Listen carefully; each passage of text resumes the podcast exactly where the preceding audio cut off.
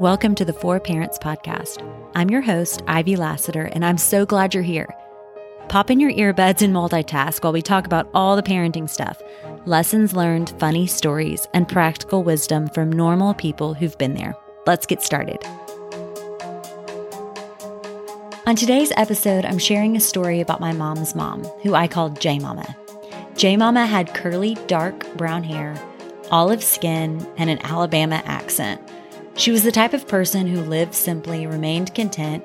I never saw her stressed or in a hurry. She gave lots of time, resources, and energy to her church. She kept up with this bread starter and made the best sourdough bread, and I still crave it to this day. I watched her look out for, show up for, and love those that were struggling. Now, this is a story for another day, but one time my sister and I went with her to take a meal to this mom living in an RV with her five or six kids. We later, like years and years later, found out that we took that meal over there because the father of those kids had recently been put in jail. When I think about Jesus' demeanor and his explanation that we, you know, have to have this childlike faith in order to follow him, I just think about J Mama. And I guess it's important for you also to know this. Um, she had her thyroid removed when she was a child. She had brain cancer when she was a teenager. Her husband unexpectedly died when she was in her early 30s, leaving her to raise my mom and uncle as a single mom. In her 50s, she fought breast cancer. At some point in her adult life, her mom, so my great grandmother, passed away from cancer, and her dad, my great grandfather, passed away from a terrible disease called Alzheimer's. And finally, when she was in her 70s, she passed away from battling leukemia. And I share all of those sad details because the Bible has several passages that promise us that we're going to face struggles. Yet those struggles can lead us towards a life that looks more like Jesus' life. And that was definitely true of J Mama. And so this memory of her comes from, I'm pretty sure I was probably four. I was in preschool. And J Mama came to stay with us for a week or so. And it was always fun you know, when she came and spent the week with us. I always loved watching her car pull down our street. But this very distinct memory I have of one of her visits to our house was when I was in preschool and she lost something. And I don't even remember what she lost. Uh, it may have been her wedding ring. I don't know. I just remember it was something that meant a lot to her. We were playing together when she realized it and she sort of panicked, but then she stopped and said, Ivy, can you help me look for it? But before we start looking, we're just going to stop and pray about this.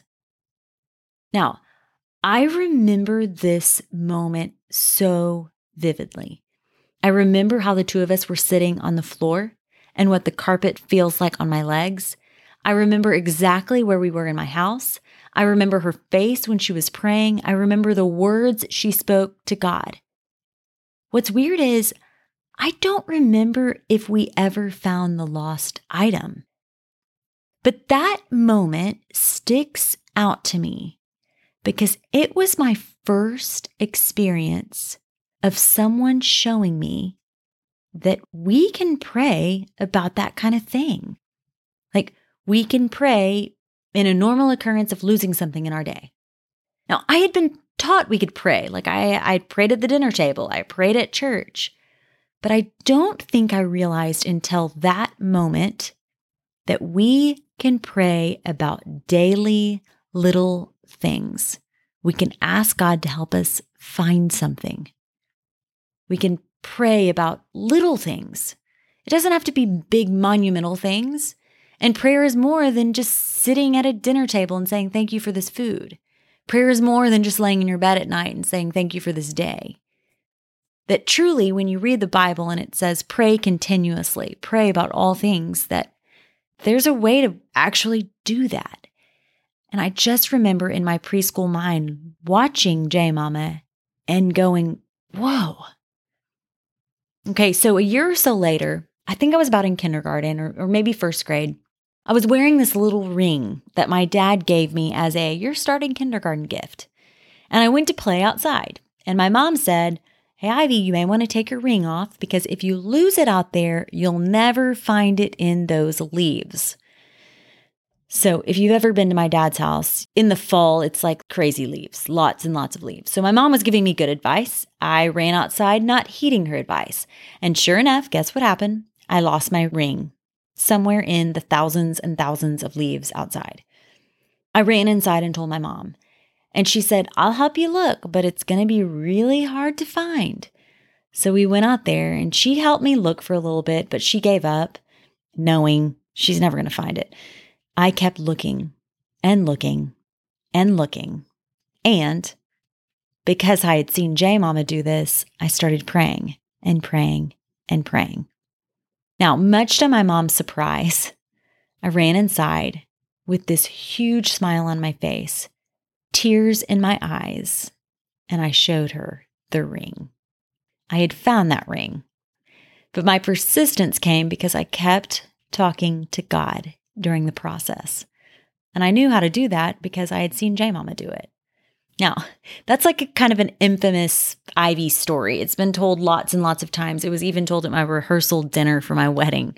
It's just one of those funny stories about me finding something. Okay, now fast forward about 25 years. So I'm a mom, and my sister Kendall is a mom to a toddler and a brand new baby. And she calls me, and she's hysterical. She tells me she can't find her wedding ring and another ring that our great Aunt Libby had given her, and we adored Aunt Libby. So Kendall was reasonably upset. She told me she hadn't seen it for a few days and she just thought it was on this ring stand in her room. She asked if I could come over and help her find it, and she called me because of that last story and my finding skills. So I loaded my boys up and we go over and I start searching the house. I mean, searching that house. We scour the house. It's got a like it's like 2 hours of going through every single trash can, the big one outside, even we emptied her vacuum cleaner. We looked through every drawer. I looked through pockets of her clothes. We looked under every piece of furniture. We looked in the cushions in her couch. We looked everywhere. We couldn't find it. And my sister was so upset and so frustrated, and I get it. And just after a couple hours, I was like, okay. And Kendall and I sit down, and I was like, listen, I've got to go home. I got to take my boys home. I can't look anymore. So at this point, we just need to set our emotions aside and logically think about what our choices are. You can see if it turns up in time and wait, wait it out. You can go buy a cheap wedding ring and and so then, you know, people will know you're married. Um, you can ask Josh, her husband, to dip into the savings and just buy you a new one. I mean, it's a thing, Kendall. It's it's going to be okay. Now, it wasn't a fun conversation, and I don't think it really made her feel much better, but that's how it went. I mean, and so I start loading the boys in the car to go home. And as I am clipping Harris's car seat, my mind jumps back to that memory with J Mama. and as I walk back in the house, I say out loud, I said this out loud. I said, God, if you want me to find that ring, just show me where to look. Just show me where to look. And I walked into the kitchen, and my eyes are drawn towards my niece's dress up purse laying on that kitchen counter right next to the trash I had just dumped out and gone completely through. So I grabbed that purse, I opened it up, and inside were Kendall's two rings. I yell, Kendall! and run towards her, holding the purse open, and we both start crying. Now, hear me please.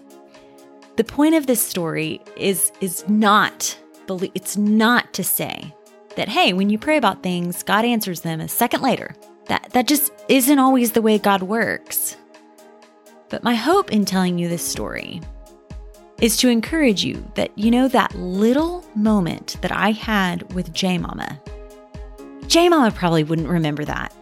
If she was alive for me to ask her today, that little moment to her planted a truth inside of me that just won't go away. And my five year old self practiced it the first round of finding a missing ring.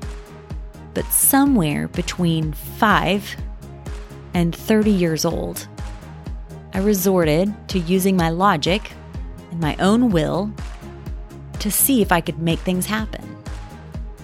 And there I was at 30 years old, being brought back to one of my vivid childhood moments. And that led me to seek God. And parents, you and I are giving our kids little truths along the way. And we have no idea when they will bubble up and be something extraordinarily life giving to our children.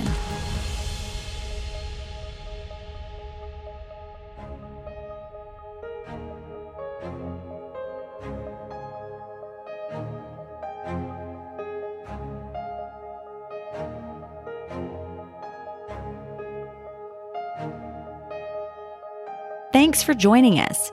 If you have any questions or just want more tips for parents, let me know at ilassiter at fbrichardson.org. I'd love to talk with you. See you next time on the For Parents Podcast.